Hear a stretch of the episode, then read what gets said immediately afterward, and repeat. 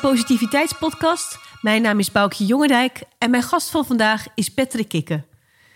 Patrick eh, had mij uitgenodigd in Vinkenveen voor een duo-gesprek. Dus in dit interview eh, ben ik degene die hem vragen stelt. En we hebben nog een heel mooi interview waarin hij degene is die de vragen stelt.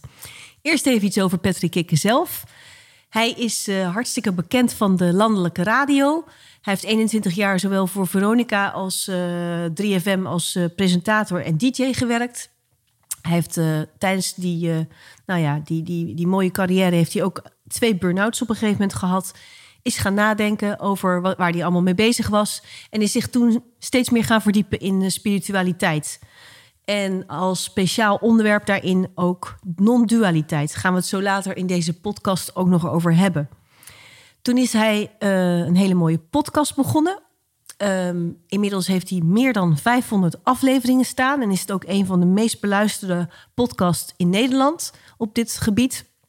Um, hij heeft ook naar aanleiding van al die interviews een heel mooi boek geschreven. Want zijn podcast heet Leven zonder stress. En hij heeft daar ook een boek van gemaakt. Het boek Leven zonder stress. Met als ondertitel Een nuchtere gids voor geluk. En hij heeft een heel mooi boek geschreven samen met Paul Smit. Die ook veel uh, schrijft en publiceert over non-dualiteit. Praten over bewustzijn. We hebben het over zijn, uh, ja, zijn carrière als uh, radiomaker. Maar we hebben het natuurlijk ook over hoe hij op dit moment in het leven staat en met alle dingen bezig is. Heel graag laat ik je kennis maken. Hier is Patrick Kikken. Patrick, hele eer. Fijn dat je, uh, nou, dat ik bij jou te gast ben, maar ja. dat ik uh, ook je, jou mag interviewen. Leuk. Je bent een voorbeeld. Oh, dankjewel. Even voor de mensen, voor de luisteraar thuis. hele lange ja, carrière, kan ik wel zeggen, in de, bij de landelijke radio. Bij 3FM en bij Veronica. 21 ja. jaar, als ik het goed heb. Ja, de helft van mijn leven toen. De helft van je leven toen. En inmiddels alweer een klein stukje erbuiten. Ja.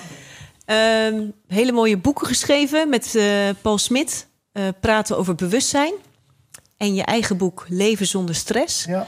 Naar aanleiding van een super reeks met podcasts van nou, bijna 400 of 500 uh, waar je nu op zit, volgens mij. Ja, zoiets. En nou, een heleboel ook meegemaakt. En burn-out gehad ook. Ja. Misschien niet leuk om te zeggen, maar dat, dat, je hebt daar wel heel veel mensen, kan je daar ook mee helpen, denk ik. Dus ik denk dat ik het toch even noem. Ja. Um, mag ik met jou heel even terug naar jouw radiotijd? Ja, dat intrigeert me gewoon. Jij bent een van de, nou ja, echt bekende Nederlanders in de radiowereld. Um, hoe um, heeft, ja, had jij dat van vroeger al? Was jij met plaatjes aan het spelen? Of uh, hoe kwam jij daartoe? Ja, via mijn broer, heel eerlijk. Mijn broer is vier jaar ouder. En die, die was degene die me aangestoken heeft met het radiovirus. Die zat thuis al te prutsen met uh, bandrecorders en van die kleine zendetjes. Had een antenne op zolder neergezet om uh, vanuit de straat te kunnen uitzenden. Oh. En ik was meer een computernerd. Die Commodore 64, waar we het daar straks ook over hadden met jou in mijn podcast. Uh, dat was mijn ding. Ik zat op Commodore 64 te programmeren, bandjes in te lezen, later floppy disks. Maar ja, dan word je een jaartje of 15. En dan beginnen, begint de andere seksen je te interesseren. Mhm. Mm -hmm. En toen zag ik aan mijn broer, ja, dan kijk je toch een beetje van je broer af, hoe doet hij dat? Ja, hij werkt bij de radio en hij draait plaatjes in de discotheek. Dus meiden komen naar hem toe om een plaatje aan te vragen. Oké, okay, jouw broer zat ook. Uh, ja.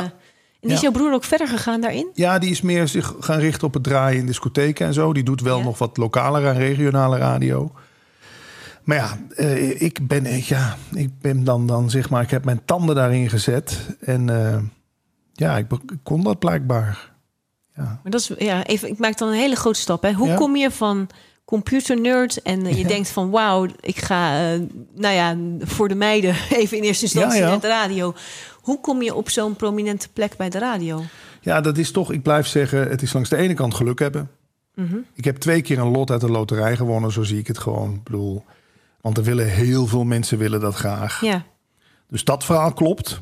Hè, dat ik dus gewoon twee keer heel veel geluk heb gehad. Maar wat heb je gedaan? Ja, Eh, ik heb in die tijd wel iets gedaan wat anderen niet deden. En dat is een beetje rode draad door mijn hele carrière heen. Ik ben altijd wel op de troepen vooruit geweest. Ik solliciteerde niet met een bandje, maar met een cd. En dat was in 1995 best lastig. Want om een cd te maken moest je naar een muziekwinkel. Mhm. En dan liet je cd's maken. Dat kostte 50 gulden per cd. Ook best wel duur. Ja, best veel. Ik liet er 10 maken. Mijn vader zei, wie doet nou zoiets? Je bent, bent gek. Je gaat toch geen 500 gulden investeren in 10 cd's? Maar ja, ik dacht gewoon, ja... Als ik er 10 rondstuur, maak ik 10 keer kans... bij een omroep aan de slag te komen. En dus ik heb ze naar 10 omroepen gestuurd... waarvan ik van vijf of zo een afwijzing kreeg. Maar van twee kreeg ik dus een uitnodiging om eens te komen praten. En dat was Noordzee, Radio Noordzee Nationaal en de Ja. Tros. Oh, wauw. Ja, en de Tros, ja, die zaten op 3FM, dus dat was te gek. Dat, Ja. dat was meteen de hoofdprijs. Maar dat was meteen je eerste, was jouw eerste actie. Nee, ja, daarvoor deed ik wel al radio. Hè? Ja? Dus ik had Mhm. via mijn broer mocht ik met kerst. Nu zitten we toevallig ook, als we dit opnemen, vlak voor kerst. Mhm. Kerst 1989, dus dat is nu even snel gerekend, 32 jaar geleden. Mhm. Ik was 15. toen was mijn broer ziek. En toen zei hij, nou ga jij maar. Ik zei, ja, maar ik weet helemaal niet hoe dat moet. Ja, dan moet je gewoon een beetje zus en zo doen en een plaatje klaarzetten. Was nog met van die plaatjes. Mhm. Dus ja, ik ben er eigenlijk gewoon spielenderwijs ingerold. En dat is denk ik ook de beste manier. En vooral dat ik er op jonge leeftijd zo snel bij was. Want zes jaar later zat ik al bij de landelijke radio. Dus ik heb eigenlijk gewoon... In zes jaar tijd heb ik heel veel ehm, kunnen leren. En maar ook wel, omdat jij net... Je gaf me net een compliment. Je zei, ja, jij flapt er altijd alles zo uit. Ja.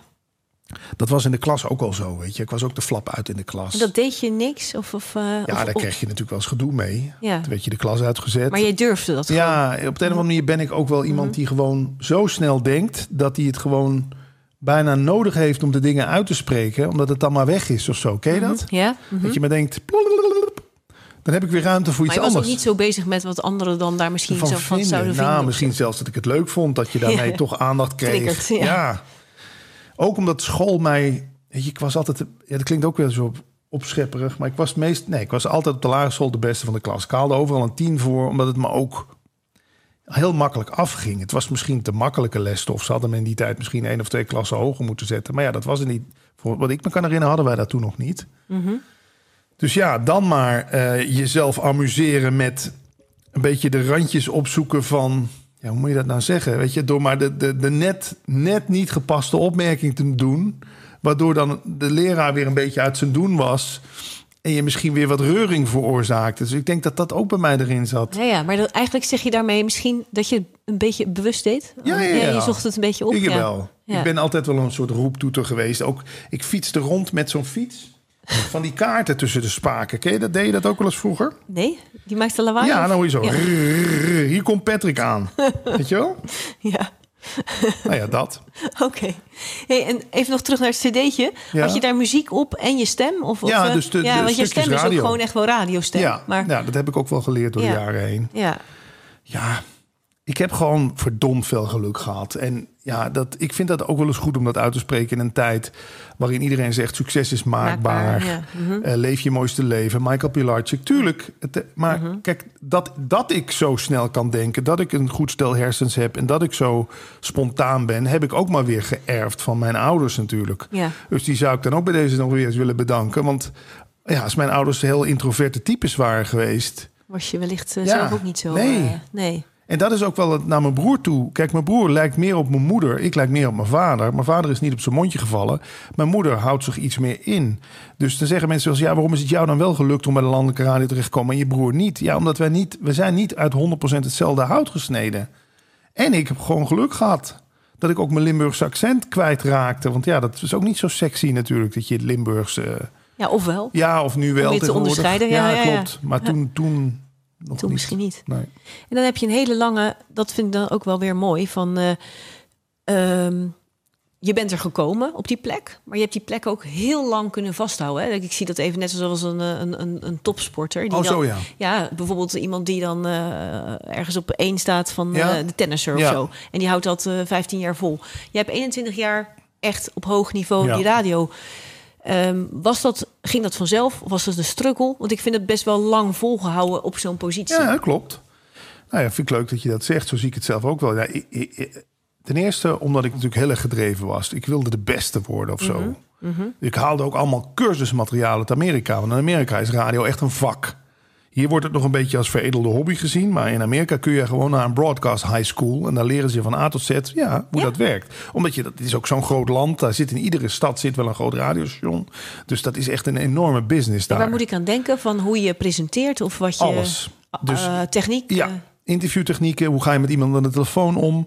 Eh, hoe, hoe vertel je een verhaal goed? Want verhalen vertellen is gewoon toch belangrijk bij de radio. Eh kop en staart, teasen is ook belangrijk bij de radio. Dus ik, ik moet jou proberen langer te laten luisteren. Ze zeggen tegen jou eh, niet van blijf luisteren. Nee, dan zeg ik... eh, ehm, welke zangeres werd er op haar dertiende ontmaagd? En dan ga je denken, ja, wie zou dat zijn? ja, dat wil je wel weten. Ja, Je hoort het zo meteen. Eerst U2. Nou, Nog een paar reclameblokken Ja, een paar reclameblokken. Nou, dan komen we erachter dat het Madonna was.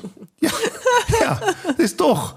Ja, maar, maar daar, daar, daar moet je voorbereiding in stoppen. Want ik heb, ik heb dit nu één keer verteld. En dan kan ik niet morgen weer datzelfde zeggen. Dus dan moet ik van, dan moet ik van Prince bijvoorbeeld iets leuks weten. Dat hij maar 1,52 meter was of zo. En dan kun je daar weer een soort tease van maken. Van welke zanger eh, liep altijd op hakken. Ja, nu is dat een iets te makkelijke voorbeeld. Dat weet iedereen al.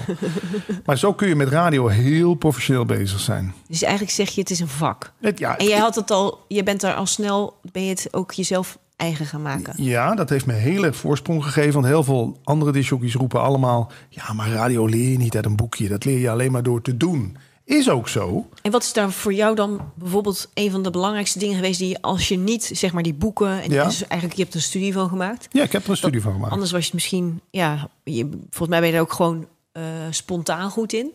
Maar wat zijn dan de dingen die net onderscheidend zijn geweest? Of, of is dat lastig te... Ja, nee, dat is een goede vraag. Ehm, eh, nou, ik, ben, ik was heel snel met, wat nu gemeengoed is geworden... stukjes uit mijn radioprogramma knippen... en die dan een soort tweede leven geven op internet. Ik was ook een van de eerste in Nederland met een, een goed bezochte website, kikker.com. Ja. Dus ik was mijn radiocarrière al heel snel aan het combineren met internet. Dat heb ik uit die boeken gehaald. Dat was Amerika- toen nieuw Ja, eigenlijk. dat was nieuw. Mhm. Dus mijn stukjes radio gingen op internet een soort het leven verder leiden. Wat heel veel extra naamsbekendheid gaf. Waardoor ik weer interessanter werd voor Veronica. En ja, zo heb ik eigenlijk allemaal technieken uit Amerika gehaald. Ook het opnemen van telefoongesprekken, dat, dat doen ze in Amerika al heel lang. Mhm. Als ik jou dan spreek, we nemen het nu ook op... dan kan ik het heel snel tijdens de uitzending iets korter knippen... en dan zend ik het dan uit. Ja, ja. Nou, jij komt beter tot z'n recht. Het, het leuker voor de luisteraar en leuker voor mij. Ik heb er allerlei technieken aan overgehouden, maar iets simpels als eh, leuk dat jij luistert. Dat zou ik ook Ja, voor jou. enkelvoud. Ja, dat heb ik ook voor jou geleerd, ja. In- Je bent gewend om te denken, ja, maar ik praat De luisteraars, ja, ja. ik praat toch tegen een groep. Nee, Ja. radio is en ook podcast. Persoonlijk eigenlijk, Eén op één communicatie. Ja. Dus zeg gewoon je. En het zijn allemaal van die simpele, ja, ik noem het trucjes, maar. Maar het leukste was nog dat ik heel veel verzet om me heen zag op al die boeken. Zoiets hadden, wat een streber. Die Mhm. wil zichzelf de hele tijd verbeteren. Die denkt dat hij het beter weet. Ja, maar ja, het heeft me wel enorm geholpen. ja, en ik denk dat je ook, als je dan die theorieën zeg maar in de praktijk bracht, dat je zag dat het werkte. Het werkte. Ja, En wat ik blijf zeggen, en dat roep ik tegen alle jonge radiomakers... je leest in die boeken en op die seminars hoor je heel veel dingen die je al goed doet. Dus het geeft je ook nog eens zelfvertrouwen. Ja. Het commentaar wat ik namelijk van heel veel mensen hoor... De Rob Stenders van deze wereld, hè, een goede vriend van me... die zegt altijd, ach, die boeken die willen van iedereen... een soort robot maken die het allemaal op dezelfde manier doen. Ik zeg, nee Rob, die boeken geven jou het zelfvertrouwen... dat je meer durft te proberen. Want je weet namelijk, A tot en met X doe ik al goed... En Y en Z, daar zou misschien nog verbetering in kunnen zitten. Daar ga ik aan werken. Dus het is helemaal niet, eh, we willen een soort standaard dishoekie van jou maken. Nee, die boeken, de goede boeken tenminste, halen juist jouw echtheid omhoog, je authenticiteit. ja, want is dat het belangrijkste? Zeker. Ook om het vol te houden, denk ik. Ja, absoluut. Als, je een, als je een trucje doet, ja, dan, eh, nee, dan ben je een soort typetje wat op een gegeven moment niet meer. Maar goed, ik heb dankzij die podcast mezelf nog meer kunnen laten zien. Ja, want even, wanneer ben jij met je podcast begonnen? 2009, zoiets. Ja, de- en dat heeft dus ook een, een tijdje parallel gelopen naast radio, de radio. ja. En wat was de reden dat je dan... eh, eh, ik ben eigenlijk even een vraag vooraf. Ehm, ik zat laatst te denken, hoe zie jij het verschil überhaupt tussen radio en podcast? Wat vind je het grootste verschil? Ja, dat je geen muziek draait sowieso. Ja, oké, ja, ja, je kan dieper. Mhm. erin duiken. het, heeft, het heeft voor mij een beetje dezelfde sfeer als nachtradio vroeger. Ik heb ook al lang nachtradio gemaakt. Ja, dat intieme van samen. Mhm. En eh, je zit echt... Ja, je, je bent aan het... Aan het, aan het aan, je bent als luisteraar gekleefd aan het gesprek. Je, je wil horen hoe het verder gaat. Want jij gaf een mooi compliment. dat je mij iets hoorde vertellen hier eh, over dat mijn compaan Paul Smit nog niet binnen was. Ja. En je hoorde mij helemaal omschrijven hoe ik dan zat te wachten en Ja. wat ik zat te doen. En oh, dit gebeurt er, dat gebeurt er. Ja, dat geeft Maar je jou ziet het ook voor je dan, hè? Ja. theater of the mind. Zo noemen Amerikanen dat. Als je dat met radio kan bereiken of met een podcast, dat is eigenlijk het hoogst haalbare. Want dan teken ik in jouw hoofd een soort, ja, een soort schilderij.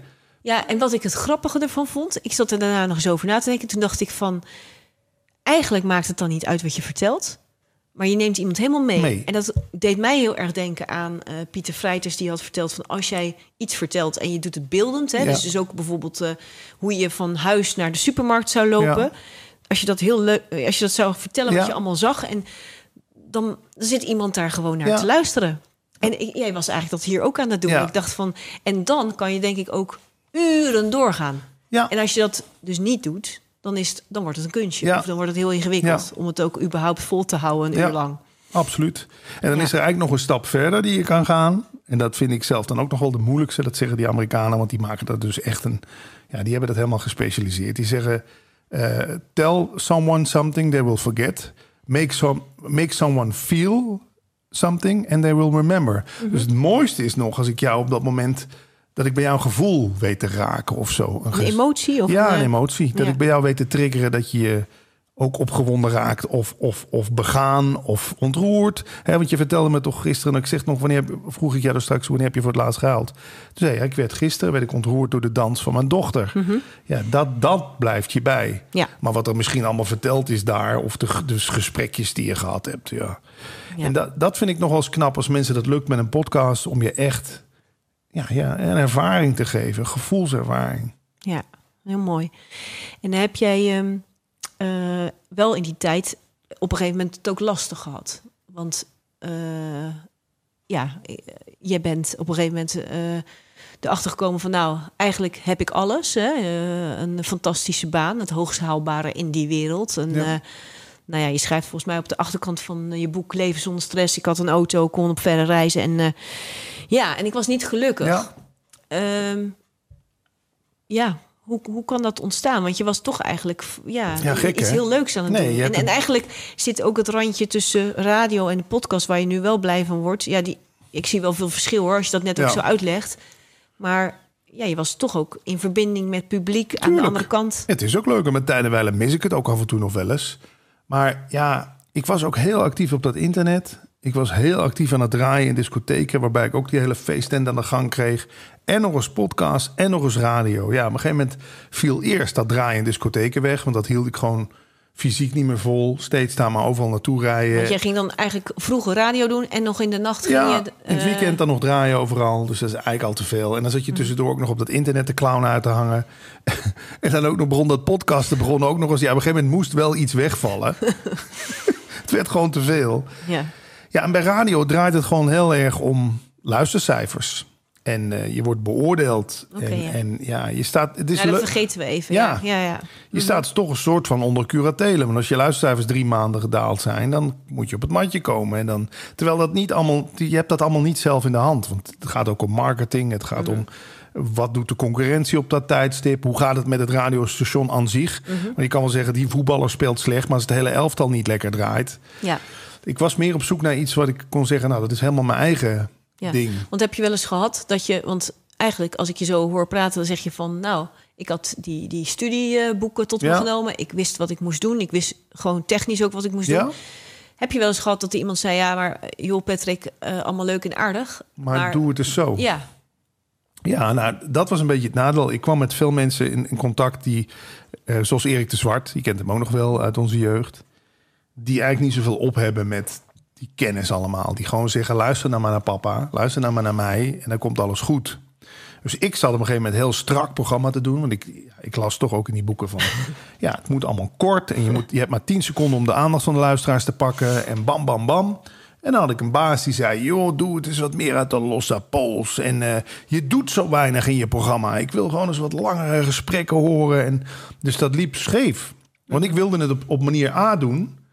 Wat eerst ook heel erg gewaardeerd werd door de vorige bazen. Van goed dat je het altijd zo kort en strak houdt. En met die bellers ook, nooit te lang. En dan had je langs de andere kant een baas die zoiets had van... ja, maar je zit in de middag, doe dat toch allemaal eens een beetje op zijn boerenfluitjes. dus dat werd ook een soort gevecht. Want ik nam heel veel van tevoren op. En dat vond hij vond dat alles live moest. En op een gegeven moment weet je ook gewoon... ja, ik zit hier nu twaalf jaar. Het heeft zijn, ik heb mijn beste tijd gehad hier. Ik heb wel een beetje de, de plafond bereikt of zo. Ja.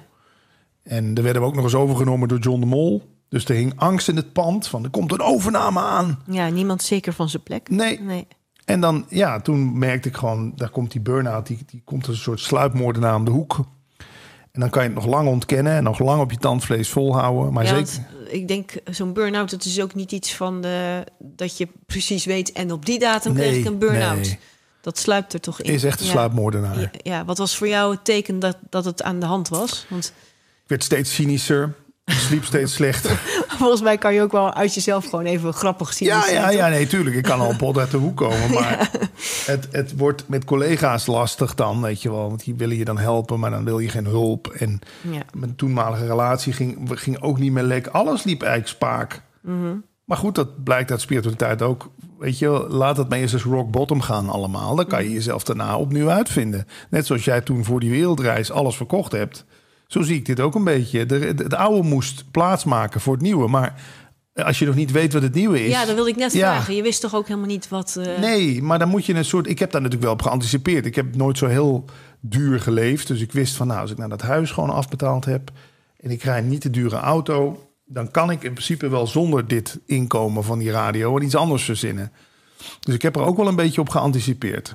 Ja, maar het is ook wel heftig. Want ehm, ik vind het grappig. Je hebt volgens mij ook lopen stoeien met ego en zo. Ja, En eh, ik heb net jouw ego-museum eh, op de ja. toilet gezien.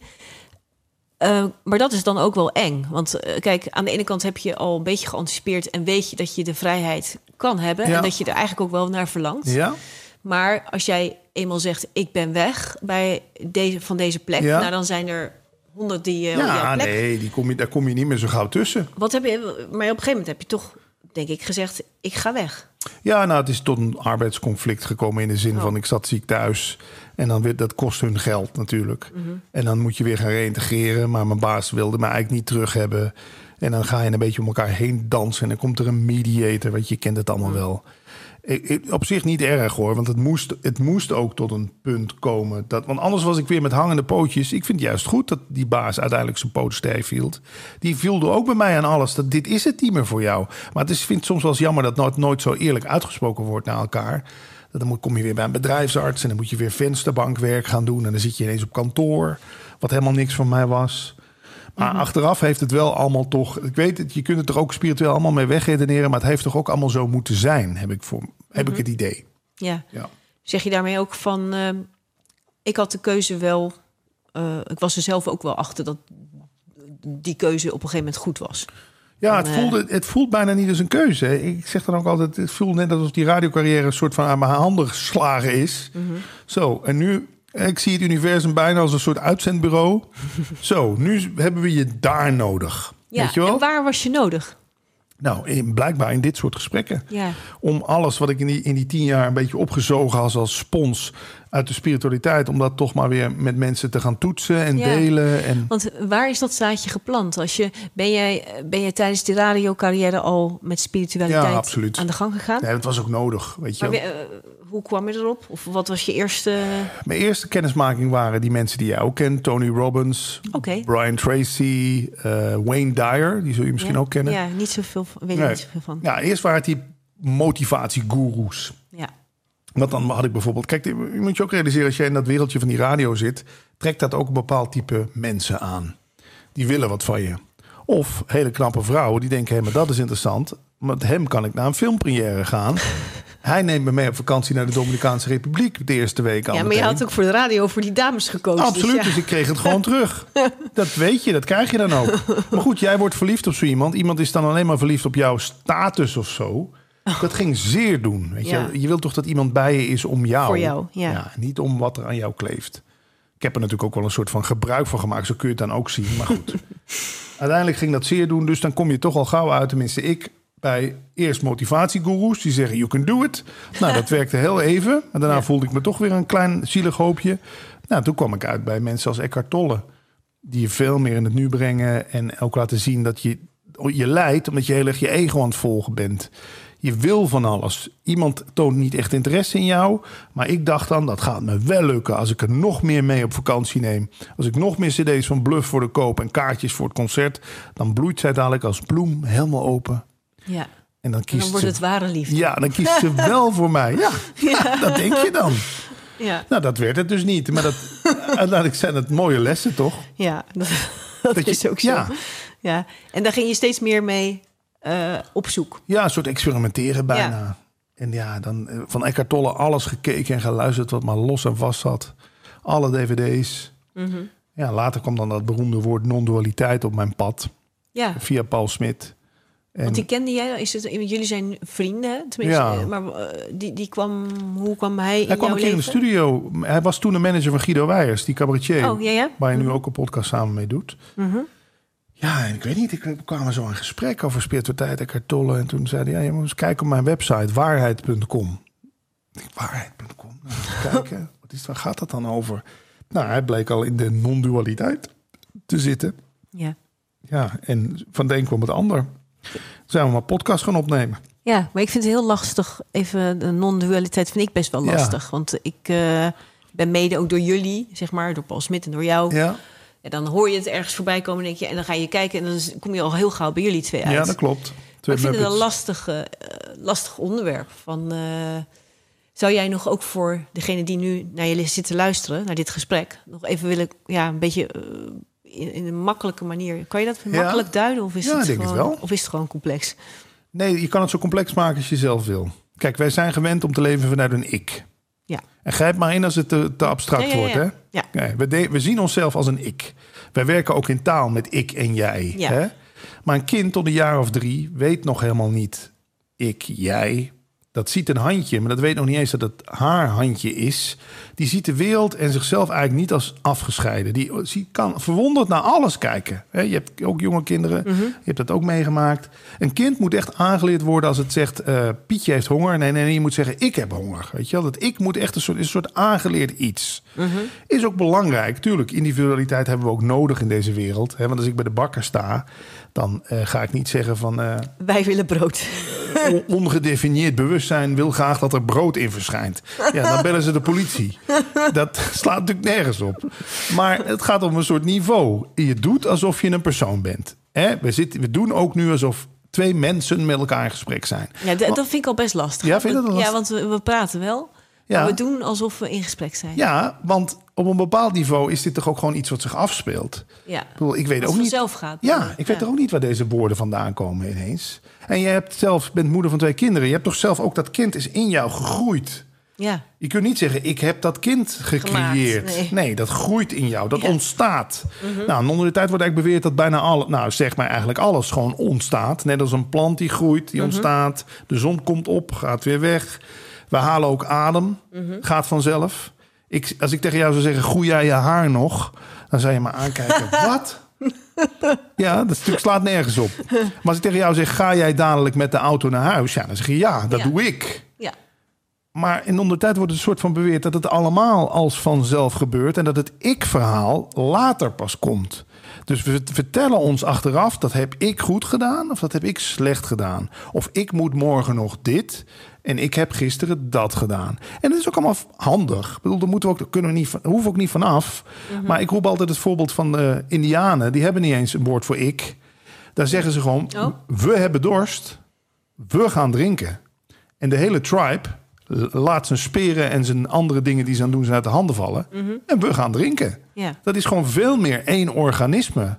En in Nederland zijn we zo gewend maar vanuit je individualiteit te handelen. Ook steeds meer, denk ik. Ja, Mhm. ik wil dit, ik wil dat. Ja, dat is jouw pakje aan. Dit is mijn pakje aan. Maar ja, ik heb vanuit mijn moeder ook wel geleerd. Mijn moeder is heel eh, begaan met de ander. Weet je wel, die, die zou nog de laatste broodkruimel weggeven... al had ze zelf de hele week niet gegeten. Mhm. En daar heb ik wel van geleerd dat het een soort samen iets is hier. Mhm. Ik bedoel, en daarom ben ik ook zo van... ja, wat ik voor jou doe, doe ik eigenlijk ook voor mezelf. Als jij het goed hebt, heb ik het ook goed. En dat is wat Mhm. is wel non- heel mooi, Ja, dat ja. is ook mooi. En dat is wat non-dualiteit mij geleerd heeft. Dat het gewoon een, een collectief iets is wat zich hier afspeelt. En dat het niet zozeer gaat om jou in de wereld, Mhm. maar de wereld in jou. Kan je daar, kan je ja, daar ja, mee? kan ik iets mee. Ja. Dat zeggen die Indianen ook weer. Die zeggen van jij komt niet in de kamer. Nee, de kamer verschijnt in jou. En denk jij, zo kun je dus ook naar de wereld kijken. Alles verschijnt in mij. Mhm. En wat is dat mij dan? Ja, dan gaan we proberen daar een soort begrip. Daar, non-dualiteit is ook eigenlijk niet iets tastbaars. Het ontkent dualiteit, hè? non-dualiteit. Ja, En dan kun want je. de dualiteit is afgescheiden zijn en dit is dan Ja. dat het één Ja. geheel is. Dualiteit is jij en ik, Ja, warm en koud. ja. En uiteindelijk verschijnt het allemaal in het, ja, dan noemen we dat in het ene. Het klinkt allemaal zo zweverig, maar ja, het heeft mij gewoon heel veel rust gebracht. ja, dat vind ik wel heel intrigerend. Je hebt heel veel gezien, heel veel mensen gesproken. Ja. Je bent ook op zoek gegaan eh, naar, nou ja, Waarheden. waar, ja. ja. of hoe je dat wil noemen. Ja, Een, een, een, een, een soort weg van zelfonderzoek en Ja. onderzoek. ja. Kan je aangeven waarom dit onderwerp jou eh, zo aanspreekt? Deels door mijn persoonlijkheid toch weer. Want hoe ik aangevinkt ben, zullen we maar zeggen. Hè. Want Op school was ik dan al degene die inderdaad een beetje verveeld raakte van die rekensommetjes. Ik denk, ja, er moet toch wel meer te halen zijn hier. ja, dus als dan een filosofie voorbij komt die eigenlijk ontkent dat wat wij met z'n allen hebben afgesproken, dat jij en ik gewoon aparte mensen zijn. We, we, we, we hebben ons, we hebben vrije wil. Daar zijn we natuurlijk ook heel trots op. Hè. Wij kiezen voor alles. En dan komt er een filosofie bij die ik zeg: ja, maar het kan ook. Het zit voor ons, ons zit het 180 graden anders. Je hebt geen vrije wil. Jij gebeurt gewoon. Net als alles gebeurt in de wereld. Vanzelf, spontaan. Bloem komt op, bloem, bloem verwelkt. Patrick komt op, Patrick gaat dood. Gaat allemaal vanzelf. Ja, ik weet niet, dat, dat, ik vind dat spannend, avontuurlijk. Dat raakt iets in mij van binnen. Ja, en, en, en, en daar ben je. eh, ik vond het ook nog wel mooi. Jij schreef ergens van. eh, moet ik wel even kijken op mijn papiertje. Ja, je schreef in je boek. Misschien heeft non-dualiteit wel mijn leven, Leven gered. gered, ja. Die vond ik best wel. Ja, die is Dat ik heftig. dacht van wow. Ehm, dan heeft het wel heel veel betekenis Ja, gehad. tuurlijk. Of heeft het? ik ben er al, al, weet ik het, twaalf jaar dagelijks zo'n beetje mee bezig. Dus dat geeft ook wel aan dat het iets ja, is wat je niet meer loslaat. Waarom heeft het mijn leven gered? Nou, als ik vanuit dat ego was blijven leven, dat zie ik heel veel aan artiesten. Die worden niet oud. Hè, Whitney Houston, Michael Jackson. Ik wil mezelf daar dan niet mee vergelijken qua bekendheid. Maar ik zie wel dat mechanisme van... voor je ego is het nooit genoeg is een soort boomloze put. Je kan nog tien keer per week in de krant staan. Iemand anders staat twaalf keer per week in de krant. Jij hebt duizend volgers op Twitter. De ander heeft er 2000. Ik noem maar wat. Hè? Ja, het is altijd eh, Ja, baas boven baas. baas. boven baas. Ik merkte gewoon dat ik daar heel ongelukkig van werd. Want ja, en dan komt dan dit voorbij. Wat gewoon zegt, ja, maar jij bent je veel te veel aan het spitsen op het poppetje Patrick Kikken. Er is nog zoveel meer. Ga, breid eens uit of zo, weet je wel? En ja, anderen doen dat misschien met, met eh, dagelijks voor hun kinderen zorgen... of voor een bedrijf wat dan een soort hun kind wordt. Maar ik was alleen nog maar bezig met dat poppetje Patrick Kikken. En dat, ja, dat... Dat denk ik dat, dat als ik daarmee door was blijven gaan... dan was ik misschien ook nog wel aan de alcohol of aan de drugs geraakt. Want dat, dat voelt zo zwaar. Mhm. Om ook dat poppetje vol te kunnen houden. Ja. je? ja. Je hebt nogal wat op te houden. Dat vergeten mensen nog wel eens. Dat mensen bijvoorbeeld die heel rijk zijn. Oh, dan- die zal wel gelukkig zijn. Nee, maar die heeft er een zorg bij. Die is ineens heel rijk. En wat moet ik met dat geld? En mensen willen van alles van me. En ik moet investeren, bitcoins, huizen kopen. Snap je? Ik bedoel, het- alles in de wereld. Dat is het leuke aan deze wereld natuurlijk. Alles in deze wereld heeft een keerzijde. Dus uiteindelijk zijn we volkomen eh, veroordeeld tot alles wat we ook op ons bordje krijgen. Of het nou positief of negatief is. En het is natuurlijk de positiviteitspodcast. Dat, dat vind ik er dan wel leuk aan. Ik, ja, maar daar hoort ook zeker eh, de andere kant bij. Ja. Ja. mhm. En ik heb, ik heb geleerd dat je ook een burn-out kan krijgen van veel te veel aan leuke dingen. Snap je wat ik bedoel? Ja, want eigenlijk zei, zei, bedoelde jij dat net ook, dat je te veel deed gewoon? Ja, dan zit je het ene moment in Londen om Robbie Williams te interviewen. Dan vlieg je terug naar huis. Dan sta je voor 20.000 mensen in, in, in een feest, op een feest de Dam in Amsterdam te draaien. Dan heb je Lenny Kravitz weer in de studio. Dan, eh, het is gewoon net alsof je iedere dag eh, weer die loterij wint. En dan, je maakt dingen mee in een week die een ander mens misschien in, in, in vijf jaar tijd meemaakt. Dus dat heb ik echt geleerd. Dat je ook van te veel leuke dingen op kan branden. Want het moet toch ook allemaal maar door dit systeempje een soort van Ja. verwerkt worden. Jij gaf dan die non-dualiteit ook een stukje eenvoud en rust. Ja, absoluut. Eh, maar eh, dat vind ik dan ook wel... Kijk, ik zei, zei je net eigenlijk, ik vind het best een lastig concept. Is het ook? Want heb, je- heb je dat moeten leren? Of, of eh, Ja, het is eigenlijk leer, Of leren door te ja. ontleren. Als je dit cognitief probeert te begrijpen, dan heb je een, een zware kluis eraan. Maar we kennen allemaal wel een soort punt in onszelf. Ik weet niet of jij dat kent. Als je wakker wordt, heb je soms net nog even niet het besef waar je bent, wie je bent, wat je doet. Dan voel je je heerlijk. Weet je, dan Ja. is de aanraking van het deken is al oeh. Ja, je bent nog nergens Ja, mee oh, bezig. Ja, helemaal een blanco vel. En dan zet je die voeten op de grond en denk je, daar gaan we. het is maandag. Oh, wat moest ik nou weer allemaal vandaag? En dan komt het. Dan begint het circus. En waar is dan dat lekkere gevoel van net? Weet je, daarom vind ik het ook zo mooi. Jan van Del, de man die ik heel vaak geïnterviewd heb. Je hebt misschien wel eens met hem horen praten. Die zegt ook, we, gaan, we laten deze wereld en alles wat we zo belangrijk vinden... iedere avond weer voor wat het is. En heerlijk, we gaan slapen. Ja. Hè? We gaan lekker naar bed. Ja, Terwijl je zou, als we dit toch zo belangrijk vonden... zou je toch ook kunnen denken... Ja, shit, ik moet weer naar bed. Weet je, ik wil dit eigenlijk helemaal niet. Ik wil dit zo lang mogelijk, deze, dit paradijs... wil ik zo lang mogelijk vasthouden. Nee, want we weten, we gaan naar iets fijns. De diepe droomloze slaap. En we worden daarna weer helemaal uitgerust wakker. Ja, grappig, ja. Ja, Ja, grappig om het zo te bekijken. Ja. En dan is het dus gewoon eigenlijk heel eenvoudig. Maar dan is het ook niet, ja... het is te eenvoudig om het brein om vat ja, te ik, krijgen. ik begin dan, eh, volgens mij ben ik het ook heel erg... Toen ik dit ging lezen, ga ik het heel erg proberen te begrijpen. Maar dat dat haak je soms ook wel af. Het is lastiger. Ehm, het is meer een gevoelsding. Ja. En wordt het ook niet saai? Eh, Ja, voor mij niet. Voor mij is het het meest spannende onderwerp ooit. Maar dat komt ook omdat je het van zoveel kanten kan aanvliegen. Kijk, als, als er ook gewoon gezegd wordt in non-dualiteit... deze wereld kan jou niet gelukkig maken. Dat zeggen ze bijvoorbeeld in Cursus en Wonderen ook. Mhm. Er is ook zo'n stroming binnen de non-dualiteit weer... die heel erg eh, in opkomst is. Mhm. Ja, ik heb ook geprobeerd van allerlei geluk uit deze wereld te halen. Mhm. Ik ben erachter gekomen dat het meer andersom is. Je brengt geluk mee naar het feestje hier. Snap je? Ik, ik, je brengt dat geluk wat je eigenlijk al in je hebt. Die liefde, dit geluk, die blijdschap, die positiviteit, die vrolijkheid. Die ben je als het ware een soort van hier de wereld mee aan het laden. Ja. Kan je daar wat mee? Ja, dat vind ik mooi. Ja. En dat, dat doe je dus eigenlijk ook met je podcast. Absoluut. Het is ook een soort doorgeefluik om Ja. inspiratie te delen. En, en zeg je daarmee dan ook, als je dat doet, dan word je gelukkig? Ja, nou dan ontdek je het geluk in jezelf eigenlijk. Hè? Ja, Dan- want dat vond ik ook. ehm, dan ontdek je het geluk in jezelf. En je zegt eigenlijk ook bij jouw boek Leven zonder stress. Daar staat het. Ja, eh, ik las pas eigenlijk later, ehm, misschien wel na het lezen van het hele boek, dat er een ondertitel is: De nuchtere gids voor geluk. Ja. Want hoe zie jij geluk dan, eh Patrick? Nou, ja, geluk is wat je bent, in essentie. Als je toch weer terugkijkt naar dus die het is er al. Of bedoel je dat? Het Of, zit er al. Het is alleen, we, we, we, ja, we ver- verdenken ons eigenlijk. Is dat een Nederlands woord? Nou ja, verdachte. Kunnen we maken, ja. Ja, dat maken we nu even gewoon zo. Kan gewoon. Nou, we, we denken dat geluk uit de wereld... Kijk, we, als ik nu denk dat ik gelukkig word omdat jij hier nu bent... Mhm. dan heb ik straks een probleem. Want je gaat weg. Ai, waar is mijn geluk dan? Ja.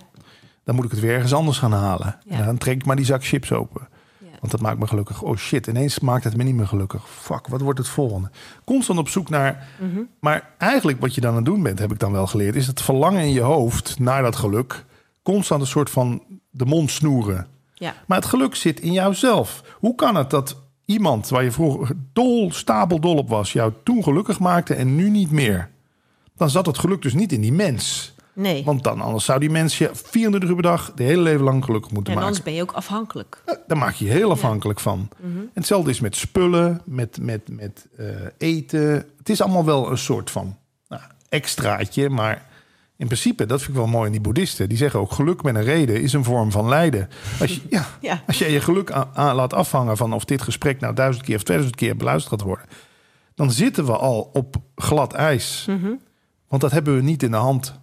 We kunnen nog zo ons best doen. Misschien wordt het niet beluisterd, wel beluisterd. We hebben het niet in de hand. En als dan geluk gewoon iets is wat gratis en voor niks al in jou aanwezig is. Wat je dus meebrengt naar het feestje. Ja, ik vind dat een heerlijke levenshouding ook. Ik vind het ook heel leuk dat je zegt meebrengt naar het Ja. feestje. Want dat betekent, betekent ook dat je het voor anderen Ja, ook ehm, ja, meebrengt. ja. Ja, Het is toch ook zo? Je hebt van die mensen die gaan naar een feest toe zeggen ze... nou, zou mij benieuwen of het wat wordt. Gezellig. Dan denk ik, ja, jij bent ook het feest. Ja. Maak eens een praatje, smeer eens een toosje voor iemand. Doe, doe eens een dansje. Ja. Vertel eens een mop. Hè? Dan wordt het een feest, Mhm. ja. Dus ik, ik zie het als een soort... Ja, het is toch een geefsysteem waar we hier met z'n allen in zitten. En uiteindelijk komt het dan toch weer bij jezelf terug. Want als ik jou aan het lachen maak, word ik toch ook blij. Dat heeft toch ook Ja. allemaal met stofjes in je brein te maken. Ja, en ik denk ook dat je, als je zegt ik geef, dat heeft dan ook weer te maken met dat geheel. Dat je niet alleen bent, dat het Ja. niet een individu is. Ja, En ik, en ik denk ook, ehm, als jij nu zegt van, ook na, na jouw carrière, zeg maar, in de radiowereld, dat was natuurlijk ook eh, met al die schillen van, nou ja, ego. Eigenlijk ben je er nu achter. Het is heel simpel. Het zit al in me. Zat, En wat ik dan ook doe, Ja. misschien doe je het nog wel een keer. Ja. Misschien ga je Ja. nog een keer terug, misschien niet.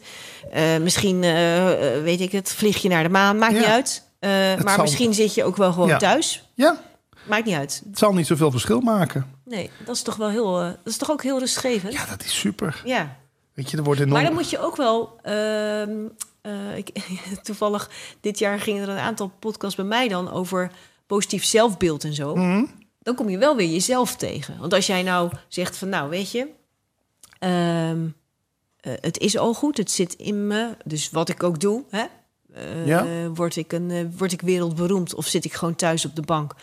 Maakt niet uit, want het is al goed. Het zit al in me, Moet ja. je wel tevreden zijn met jezelf. Of hoe Ja. zit dat? Ja, ik weet dat jij ook daar over dat zelfbeeld wel eens eerder gesproken hebt. En dan denk je, ja, als je een beeld gaat maken van jezelf, moet dat weer, dan wordt er weer aan getoetst. Of, of het, Oh ja. ja, snap je een beetje, of het Mhm, compleet is. Ik, ja, ik, ik zou bijna pleiten voor een zelfbeeldloosheid. ja, Wa- Want dat is het dus eigenlijk ook niet. ja, het is soms handig. Ik denk, eh, het ego wordt wel eens gezien als de stijgers naar zijn huis. Jij zit een beetje in het vastgoed. Kijk, ja, dat is nodig. Ja, ja, ja. Het is nodig om een huis op te knappen of om überhaupt een huis te bouwen. Mhm. Goed fundament, goed cement, goede stijgers, goede eh, bakstenen. Het moet, moet recht gebouwd worden. Maar op een gegeven moment is het huis af. Mhm. En dan kunnen de stijgers weg. Dus ik zie ego ook een soort, stijgers voor in, je, in, je, in het eerste deelte van je leven.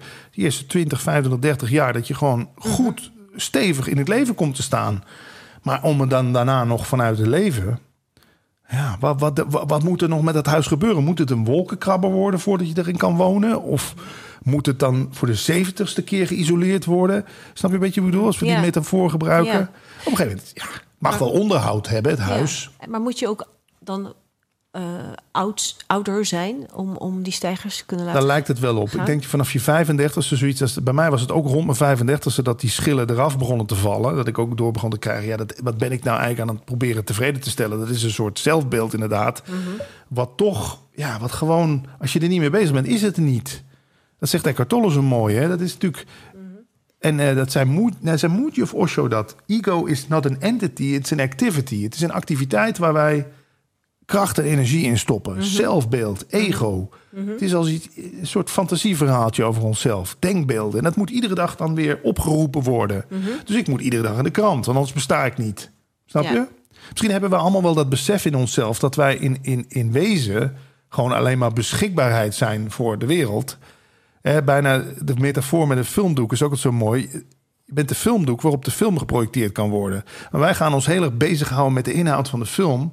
En we vergeten dat we het filmdoek op de achtergrond zijn die het allemaal mogelijk maakt. Dat is natuurlijk logisch. Als ik mijn ogen en mijn oren dicht doe, dan ben ik al bijna niet meer beschikbaar voor de wereld. En dan kan er dus ook niks in. in.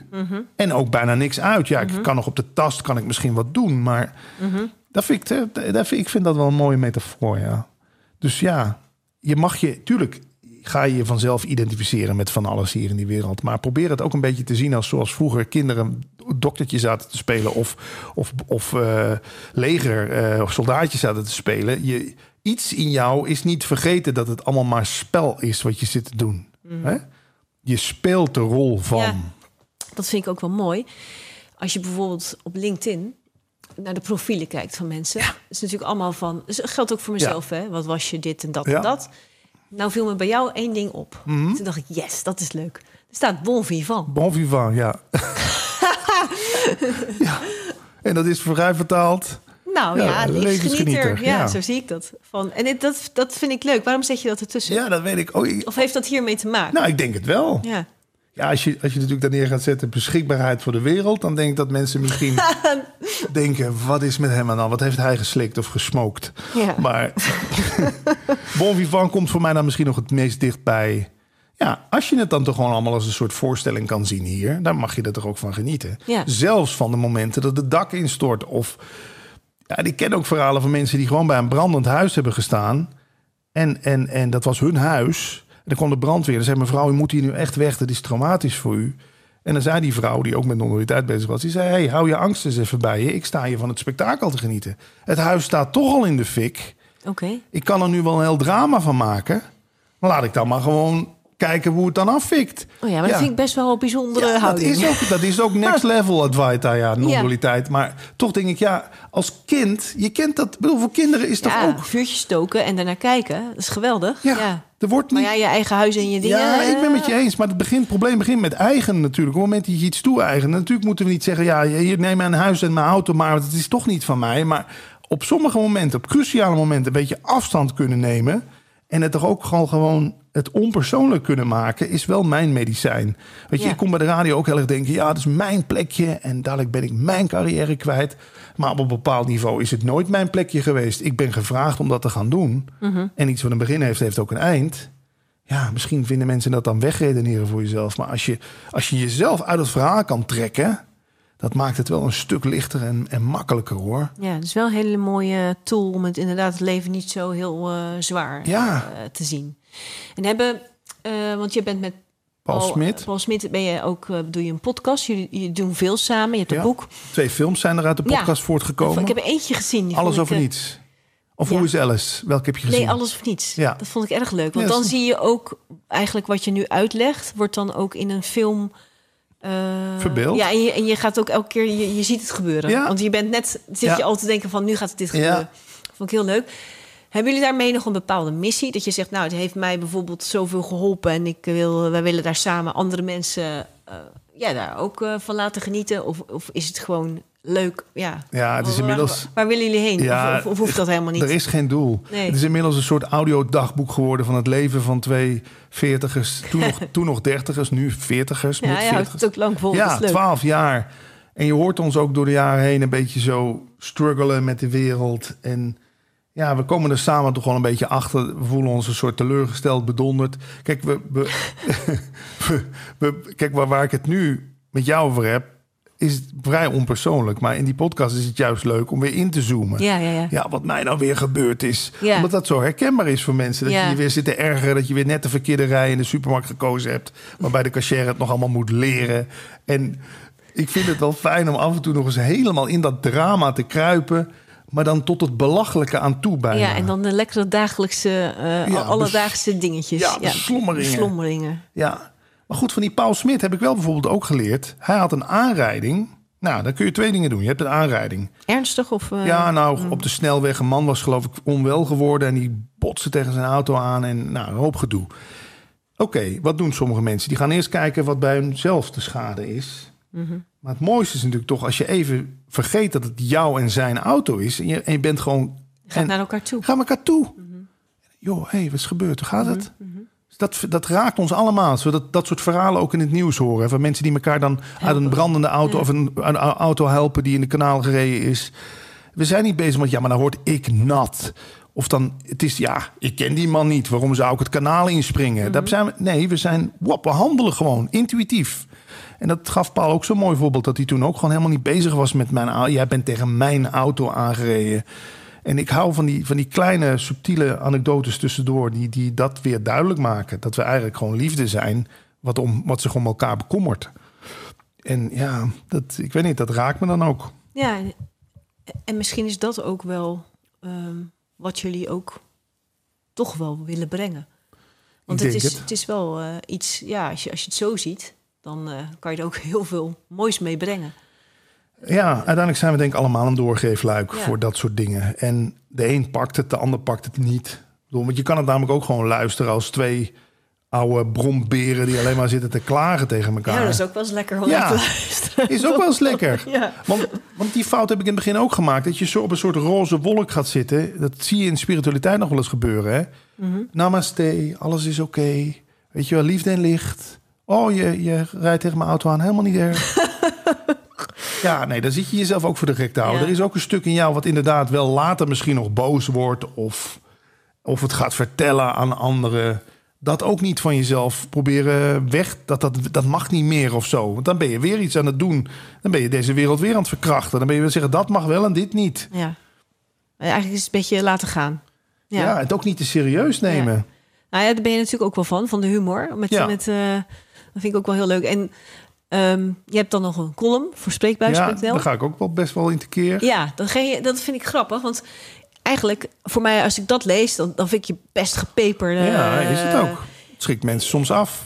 Ja, maar ik vind dat ook, ik vind dat dus heel cool eh, dat je dat durft. Ja, Is dat iets wat je bewust opzoekt dan? Net zoals wat je zei, vroeger in de klas wil ik, wilde ik wel eens even alles door elkaar schudden. Ja, Want het- of, of, of wil je juist iets anders mee? ja. Want als ik jou hier zie, eh, ja, dan, dan zou ik niet, zou ik niet zozeer Nee, denken van. eh, eh, aan de andere kant heb je natuurlijk ook de kennis van de wereld en je hebt je dingen gezien Ja. die anderen niet weten. En is Ja. dat ook wel goed om daar gewoon open in. Het ja. zit er allemaal in. Het, zit, Ja. het is kennisoverdracht. Het is, het is mijn ego een beetje laten buitenspelen.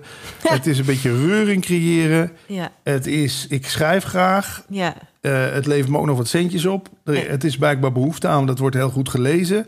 En eh, kijk, Hilversum is zo'n wereldje waarin iedereen op zijn tenen loopt. ja, daarom vind ik het zo grappig. Want ik, jij zou morgen wel eens mijn baas kunnen zijn. Dus ik moet met een vriend houden met jou. Ja. Ik ga jou echt niet vertellen wat ik echt van jou vind hoor. het is bijna bij mij ook weer dit 180 graden anders. Dat ik op een gegeven moment dacht, ja, ik moet wel, ik moet me daar wel even tegen gaan afzetten. Weet je, om er een beetje los van te komen. Ja, Want anders was ik weer de afgelopen drie jaar was ik weer met hangende pootjes teruggegaan. Want iets in mij vond het natuurlijk ook wel lekker. Dat dat wat bekender zijn. En dan eh, weer allemaal eh, plaatjes. En dan ben je weer op de radio. Krijg je weer reactie. En word je weer eens voor het tv-programma uitgenodigd. Dus het is bijna een soort beschermingsmechanisme van mezelf. Om ook een beetje afstand van die wereld te kunnen oh, houden. grappig. Ja. En het dient een doel. Want ik hoor toch van veel mensen ook zeggen van ja, ze hadden het wel weer over je. Over dat, dat jij dat aanstipte. Dat Dat is we wel een hele nieuwe kijk ook. Gewoon Ja. eh, even, even ander geluid. even, ja, even lekker ja. ander geluid. Ja. even infiltreren. Hey, en als je nog even terug naar die radiotijd. Van, wat vond je gewoon het allergaafste? Want ik, ik, ik, op een gegeven moment ben je weggegaan daar. Maar wat, wat vond je het mooiste wat je daar hebt gedaan? Of, of, of eh, wat vond je, waar Ja. had jij het meeste lol in? Ja, telefoongesprekjes toch met de luisteraar. Ja. Eigenlijk wat we nu ook doen. Maar daar moest bij de radio altijd korter, hè? twee, drie minuten. Ja, Ik belde altijd met een verstandelijk gehandicapte jongen, Ivo. oké. Eh, en en die, waar, waar anderen misschien zouden zeggen... nou, die, die halen we één keer de uitzending en die maken we belachelijk... werd hij een soort vast onderdeel van mijn programma. Want het was namelijk geen domme jongen. Alleen hij kwam gewoon niet zo goed uit zijn woorden. Maar hij wist heel veel van sport, heel veel van actualiteit.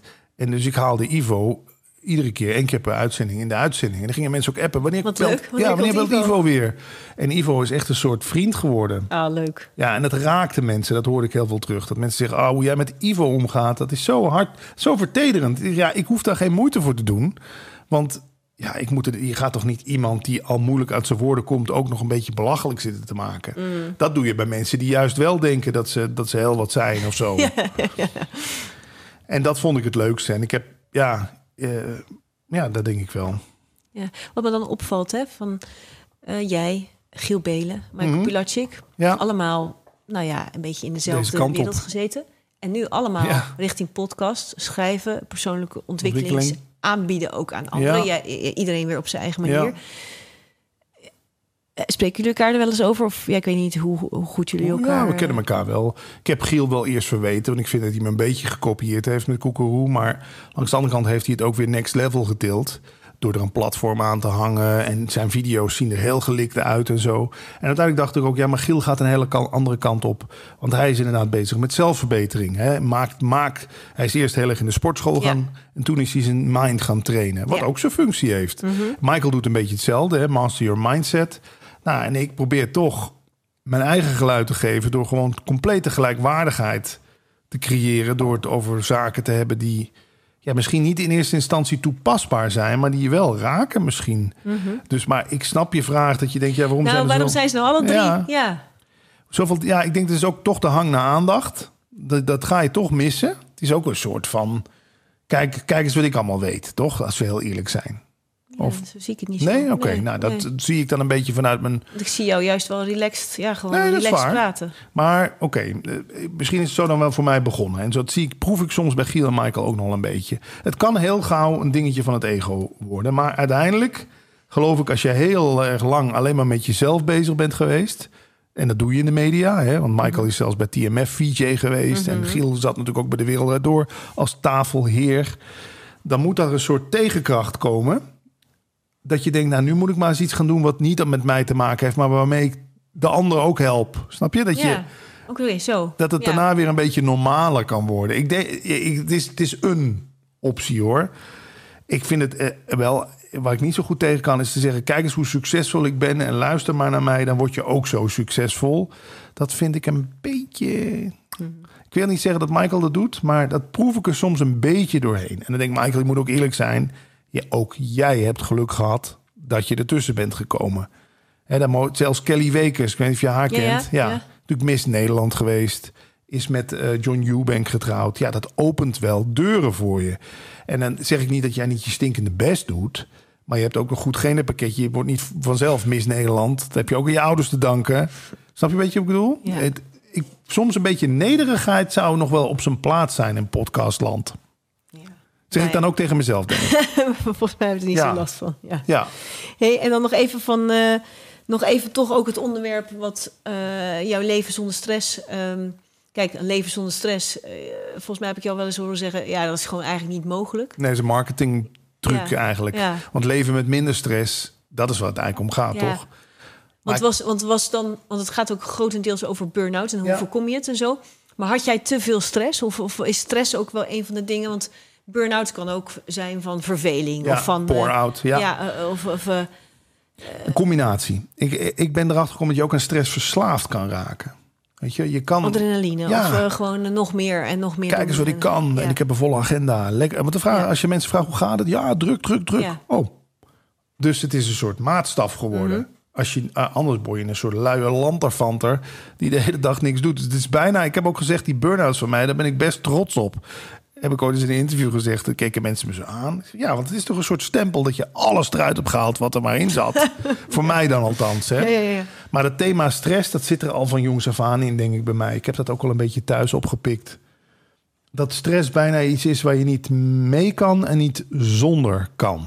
Ja, en bedoel je dan niet zonder dat je ook stress nodig hebt om een bepaalde prestatie Ja. of, of, of iets voor elkaar te krijgen? Ja, als je, voordat jij dat podium opgaat, is er Ja. een bepaalde mate van stress nodig. Mhm. Maar het gaat vooral om de chronische stress die natuurlijk waardeloos is. Dat Mhm. alles je op een gegeven moment stress geeft. hè? Ik ga nu dadelijk dinsdag op vakantie. Ik had mijn vriendin vanmiddag nog aan de telefoon. En zei ik, ja, het is altijd gedoe hè, Ja, daar dat hebben we ook altijd, voordat je Ja. op vakantie gaat. En nu dan weer met dat testen. Nu is die code weer niet genoeg. Moet je ook nog een test. Nou, kost ook weer 40 euro. Vind ik niet erg. Dat laat mensen graag iets verdienen. Maar dan denk ik ook, ja, moeten we weer die test. En dan moet dat weer op je telefoon. En dan heb ik mijn sokken wel mee. En heb ik mijn scheerapparaat. dus dat geeft stress. Maar ja, ik, ik ben wel op zoek geweest naar een leven waarbij ik dat allemaal kon uitbannen. Weet je wel? Ik maar denk- helemaal bedoel ja, je? helemaal. Heb ik echt geprobeerd. Ik denk, ik knip alle banden door met iedereen die mij stress geeft. Dus Oh ja. ook familie, broers. Dus ook mensen gewoon. Ja, mensen. Ik doe mijn rolluiken dicht. Ik zeg ieder abonnement op dat er geen post meer komt. Echt waar? Ja, ik heb dat geprobeerd een tijdje. Serieus? Ja, ja, ja. Omdat ik dacht, ik dacht, daar zit het hem in dus. Dan was je bijna een soort kluis. Ja, ja, heb ik een tijdje geprobeerd. Maar ook best extreem. Gewoon helemaal ja, in ja. de picture. Ja, naar- ja, dat. Ja, omdat ik dacht van ja, het komt omdat ik gewoon te veel contacten heb. Er wordt te veel aan me getrokken. Mensen willen te veel van me. Ik Ja, dan wil- ga je dus helemaal averechts. Ja. Ja, Mhm. maar dat is het dus ook niet. Want dan loopt er een vogel door- door de tuin. Word je ook gek. En dan hoor je typ, typ, typ. Je, potverdorie. Ik zou, ik zou hier toch rustig moeten worden. Weet je, dus dan zie je, het zit ook weer in mezelf. Ik veroorzaak stress omdat ik vind dat die vogel er niet mag zijn. En nu heb ik bepaalde dingen wel dan nog aan overgehouden. De deurbel staat hier bijvoorbeeld standaard uit. Ik Oh. hou niet van onverwachte mensen aan de deur. En zeker in deze wijk, in de, in de winter, wordt er alleen maar Sint Maarten gecollecteerd. Weet ik wat allemaal. Nee. Dus ik heb bepaalde dingen. Mijn telefoon staat bijvoorbeeld altijd ook nog op stil. Bellen doe ik niet. Want dat vind ik stresserend. Doe maar een voice message. Dus ik heb er Oh, nog echt? wel, ja, Ja. ik heb er wel een paar dingen aan overgehouden. Maar Maar ja, daarmee heb je wel een soort ingrediëntenboekje voor jezelf. Waar, Ja. je, waar je dan goed op ja, gaat. waar ik niet? goed op Ja. ga. En ik weet ook gewoon, moeten bijvoorbeeld met dat vliegen.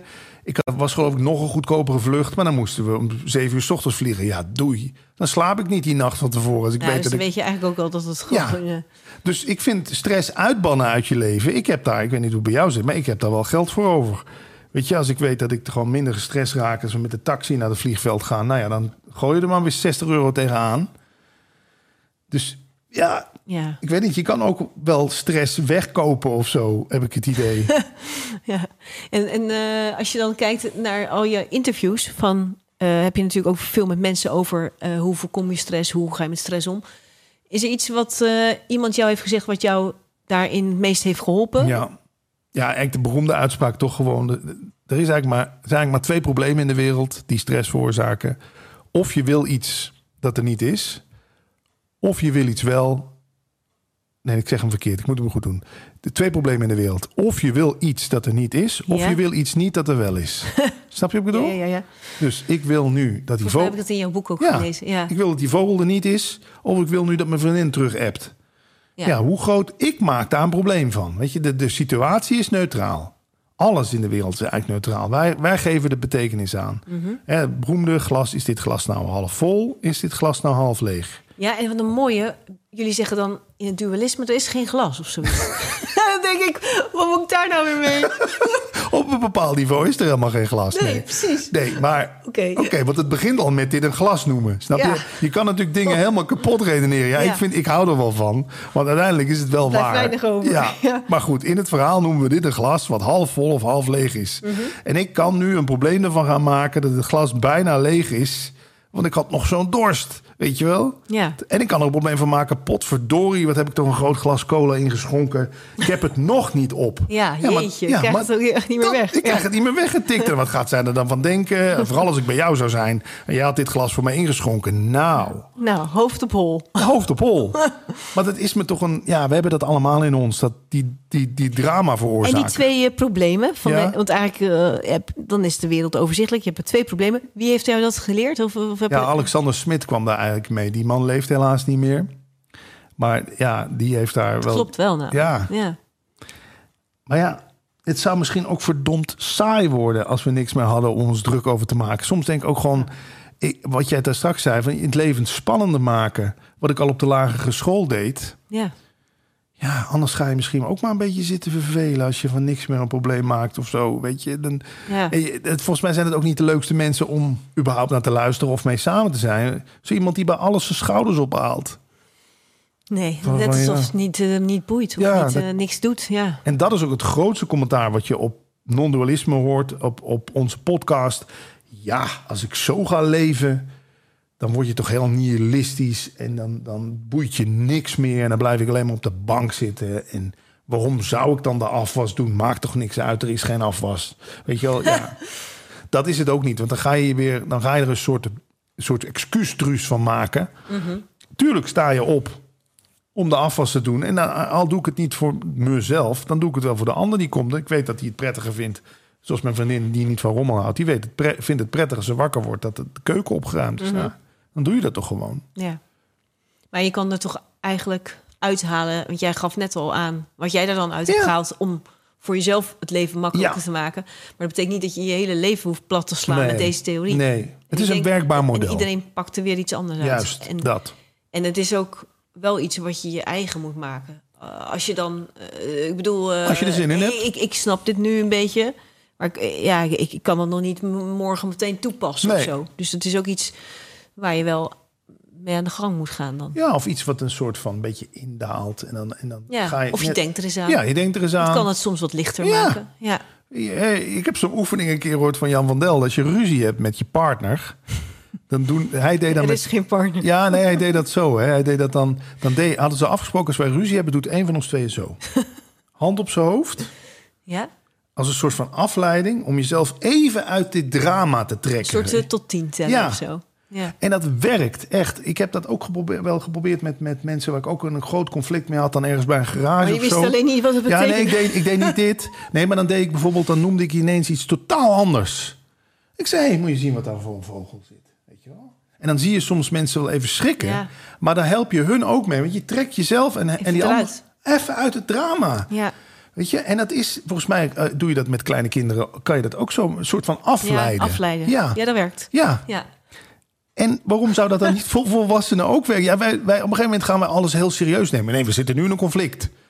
Dus we gaan niet nu ons bezighouden met daar een mooie vogel zit. Nee, dan kom je er ook niet meer uit, hè? Nee. Dan zit je er ook... Dan, eh, blijft, dan wordt het stapel op stapel op stapel. En dan vind ik het ook mooi die dan mensen die dan in een ruzie nog wel gewoon die kalmte kunnen bewaren. En ja, je wordt zo snel in het drama. Daar hebben ze ook een woord voor in non-dualiteit. Maya. Dit, deze, deze, kijk, er zijn ook stromingen in non-dualiteit. Als ik moet stoppen, moet je het zeggen. Maar Ja. eh, denk je Wat is dat- Maya? ja. Maya is een beetje de toverkracht dat we deze wereld, die ook op een bepaald niveau een soort droom is, Een heel- kosmische Ja, grap of kosmische zoiets. grap. Ja, ja. ons, dat, we ons dat we dit heel serieus gaan nemen. Weet je, dat we dit niet meer kunnen zien als... oké, dit is het leven wat zich afspeelt. En ja, dan heb je goede tijden, slechte tijden. De soap heet niet voor niks zo. Maar dat we ons heel erg verkramp gaan bezighouden... met de inhoud van de serie, zullen we maar zeggen. Dit mag niet zo zijn. Ja, maar het is zo. Ja. Weet je, de, de, er wordt wel eens gezegd... ja, deze droom heeft een soort toverkracht, betovering op ons... waardoor we ons er constant weer in verliezen.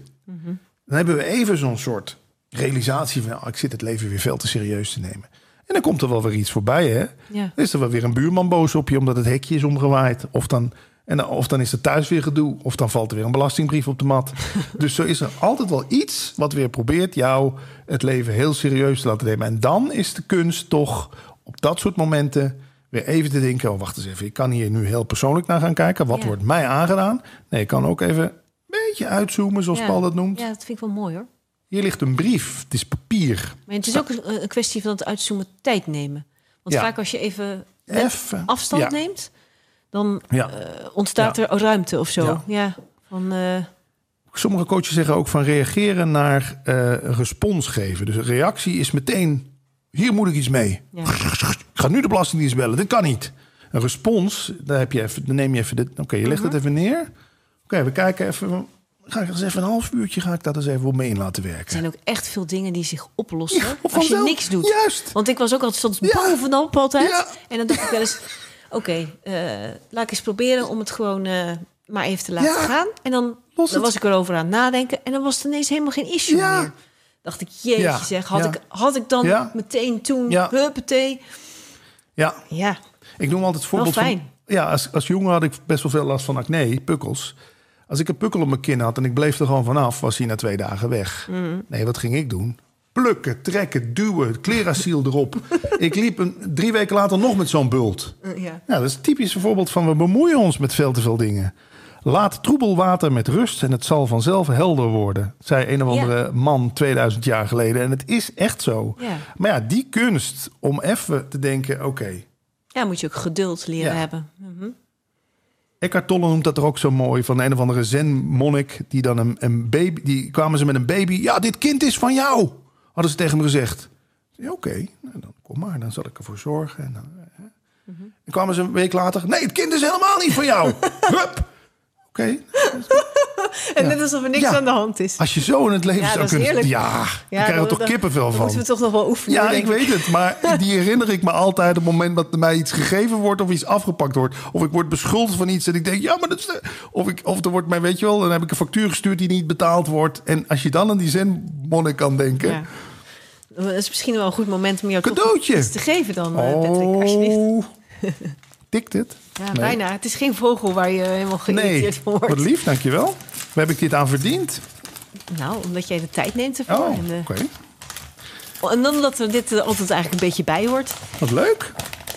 Het is een tegeltje. Oh, daar hou ik van. En eh, zijn het tegeltjes met dezelfde spreuk steeds? Of- Nee, dit is jouw tegeltje. En die Oh, hebben, we ja, hebben nog helemaal niet... Ja, dus misschien wil jij eh, vertellen... Jij vroeg me inderdaad op LinkedIn, voor, voor dit gesprek heb jij nog een mooie spreuk. Ja, En toen zei ik, maak je niet te druk om het leven, je overleeft het toch niet. Ah, wat lief. en ik denk dat dit ook eh, ja, heel erg uitdrukt wat jij net ook hebt gezegd. Ja, dat, eh, dit is het. Wat lief, wat eh, leuk. Want dat maakt, deze spreuk is ook heerlijk, want die maakt het gewoon... eh, Ja, eh, ja, weet je, je kan eh, je hele leven vol proberen te bouwen met zekerheden. Maar dit Ja. is er eentje die, eh, Ja. is onder, ja, die, die komt er gewoon nooit aan. ja dan, fantastisch. heb je daar zelf nog iets... Heb je dat zelf bedacht ooit? Of, Ik denk dat het een combinatie is van dingen die ik een beetje eh, gehoord heb van mensen. Mhm. Maar was deze niet ook een keer van een of andere beroemde zanger of zo? Armand, ken je die nog? Van Ben ik de Min. Oh, ja? Volgens mij heb ik hem dit een keer horen zeggen in een eh, Mhm. interview. Hij leeft helaas ook niet meer. Ja, en dat is het. Mijn vriend Jan Paparazzi, waar ik lang radio mee heb gemaakt... die zegt ook altijd... je laatste jas heeft geen zakken. Dat, Kan dat- niks meenemen. Ja, je, je komt Oh, dat is met ook niks. mooi. Je Ja. gaat met niks. Ja. Dus Dus ook je spullen en het boeit allemaal absoluut helemaal niks. Nee. geld. En ja, ik weet het. ah, Ja, en zeggen ze herinneringen. Maar ja, die neem je eigenlijk ook niet mee, hè? Dus, maar goed, ik vind dit wel... Ik ben hier wel blij mee. Die ga ik wel eh, een Ja. mooi plekje geven, hoor. Dank je wel. Heel graag gedaan. Heb jij nog iets wat je graag... Ja, wil je nog iets kwijt? Of eh, zeg je van eh, Ja, dat, bepaalde dingen die we nog niet over hebben gehad? Nou, ik heb voor jou ook een leuke goodiebag gemaakt. ja, die staat klaar. Een doosje met inhoud. Want Oh, lekker. Ik, kijk, dat, dat is wel wat ik steeds meer merk. Hoe meer ik met de ander bezig ben, hoe gelukkiger ik word. Herken jij dat een beetje? Ja, ik word altijd van de podcast heel gelukkig. Ja? Ja, Oh, fijn. ja. Dat, is, eh, dat is gewoon... eh, Voedend. Ja, Ja. ja, een soort energie. Ja. Een soort aan de, aan de stekker even Ja, geweest. even inpluggen, Ja. even weer opladen. Daarom is dit ook zo fijn om te doen. En dan heb ik van tevoren ook stemmetjes. Hè, dat ik denk, ja, je had toch ook gewoon lekker vanmiddag kunnen gaan wandelen. Of wat dan. Maar iedere keer weer na afgelopen denk ik ook, nee, dit is, dit is goed geweest. En ja, ik weet niet, het werkt gewoon heel vervullend of zo. En je, eh, ondanks dat je elkaar niet kent in het verhaal, is het toch net alsof je met iemand Ja. zit die je al lang kent. Hè? Dat is gek, hè? Ja, gek. Maar dat, dat is misschien dan toch, om dan filosofisch te eindigen, eh, ehm, het ene wat het ene ontmoet. Snap je een beetje wat ik bedoel? Mhm. Dus, dus is- er zit waarschijnlijk, en dat zeggen ze in de tijd ook, in ons allemaal zit een soort kern die niet verschilt. Hè, laat het, noemen we het de bron, levensenergie, eh, levenskracht, eh, überhaupt dat wat jou en mij in leven houdt, zullen we maar zeggen. Ja, nou, en dat, dat kan, zich, kan zichzelf een soort van herkennen in elkaar. En dan voelt dat als een soort vertrouwd kameraadschap of een soort verwantschap. Weet je wel, net alsof je gewoon bij oude vrienden op visite bent. En dat kom ik in podcastland zo nu en dan wel tegen. Dat vind ik er wel leuk aan. Magisch, hè? Ja, apart hè? Ja, en eh, dat is ook wat je precies wat je zegt. Je stapt ergens binnen. Je hebt elkaar, ja, je weet wat van elkaar. Je hebt elkaar nooit Ja. gezien. Ja, Ja, en er is, geen, er is ook geen dubbele agenda of zo. Dat vind ik hier ook altijd fijn aan. Wij, natuurlijk nemen we dit op en dan plaatsen we dit. En, dan... en ik denk, ik hoop, en dat hoop ik ook met mijn podcast Leven zonder stress, dat mensen daar iets van proeven. Weet je, ik, ik luister zelf ook. Ik doe je dat? Ja, je luistert je eigen gesprekken niet zo vaak terug. Hè? Nee. Zou je toch eens moeten doen. Want Ja. je, die, die magische momenten dat er echt verbinding ontstaat, dat is een soort van ja, aanstekelijk of zo. Dat, bij mij roept, roepen sommige gesprekken waarin dit ontstaat, Mhm. roep, roept iets op van binnen. Een soort verstilling, een soort van geruststelling ook. Van het is allemaal oké.